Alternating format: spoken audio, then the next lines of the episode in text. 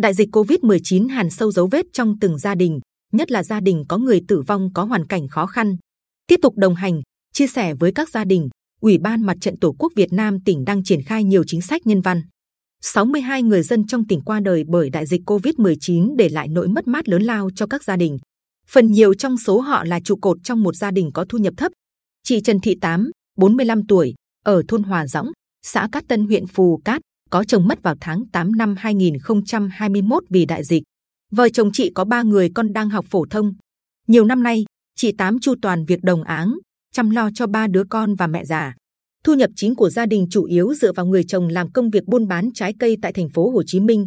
Ở thôn Diêm Tiêu, thị trấn Phú Mỹ, huyện Phú Mỹ, bà Hồ Thị Hạnh, 52 tuổi, sát xa khi đứa cháu ngoại khiếm khuyết về trí tuệ thi thoảng lại nhắc đến mẹ. Con gái bà qua đời ở tuổi 31 vì đại dịch Covid-19 tại thành phố Hồ Chí Minh, để lại đứa con duy nhất.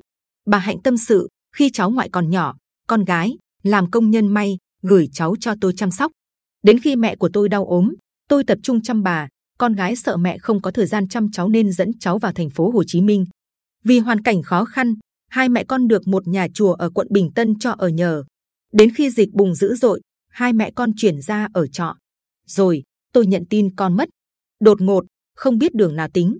May nhờ nhiều nhà hảo tâm, cho cốt con được đưa về quê nhà. Cháu ngại cũng về sống với tôi.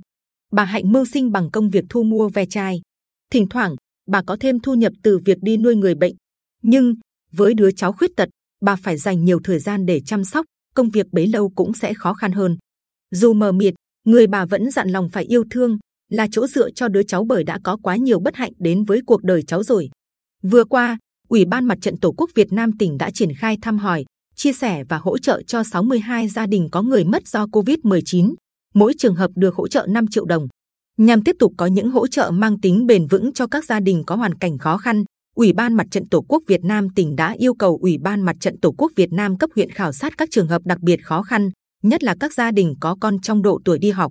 Những ngày cuối tháng 10 năm 2021, công ty trách nhiệm hữu hạn Hồng Phát, công ty trách nhiệm hữu hạn xây dựng Thuận Đức và công ty trách nhiệm hữu hạn xây dựng Tấn Thành đã ủng hộ 500 triệu đồng cho ban cứu trợ Ủy ban Mặt trận Tổ quốc Việt Nam tỉnh nhằm hỗ trợ cho gia đình có người tử vong do nhiễm COVID-19 có hoàn cảnh đặc biệt khó khăn. Từ các nguồn lực vận động được, Ban Thường trực Ủy ban Mặt trận Tổ quốc Việt Nam tỉnh đã thống nhất sẽ hỗ trợ 14 sổ tiết kiệm cho 14 gia đình có người mất có hoàn cảnh đặc biệt khó khăn, đang nuôi con nhỏ. Mỗi sổ tiết kiệm trị giá 30 triệu đồng. Hoạt động trao sổ tiết kiệm cho các gia đình dự kiến diễn ra vào ngày 11 tháng 11.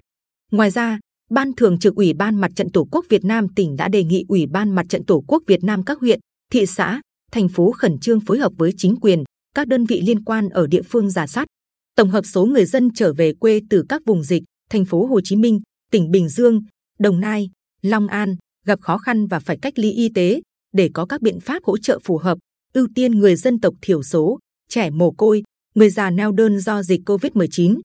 Trước đó, Ủy ban Trung ương Mặt trận Tổ quốc Việt Nam đã phân bổ 1 tỷ đồng từ nguồn vận động phòng chống dịch Covid-19 cho Ban Thường trực Ủy ban Mặt trận Tổ quốc Việt Nam tỉnh để hỗ trợ cho người dân Bình Định từ vùng dịch trở về. Trên cơ sở danh sách của các địa phương gửi về, Ban Thường trực Ủy ban Mặt trận Tổ quốc Việt Nam tỉnh sẽ lập kế hoạch phân bổ cho Mặt trận Tổ quốc cấp huyện để triển khai công tác hỗ trợ cho người dân. Hoạt động phân bổ kinh phí cho các địa phương dự kiến sẽ diễn ra vào ngày 11 tháng 11.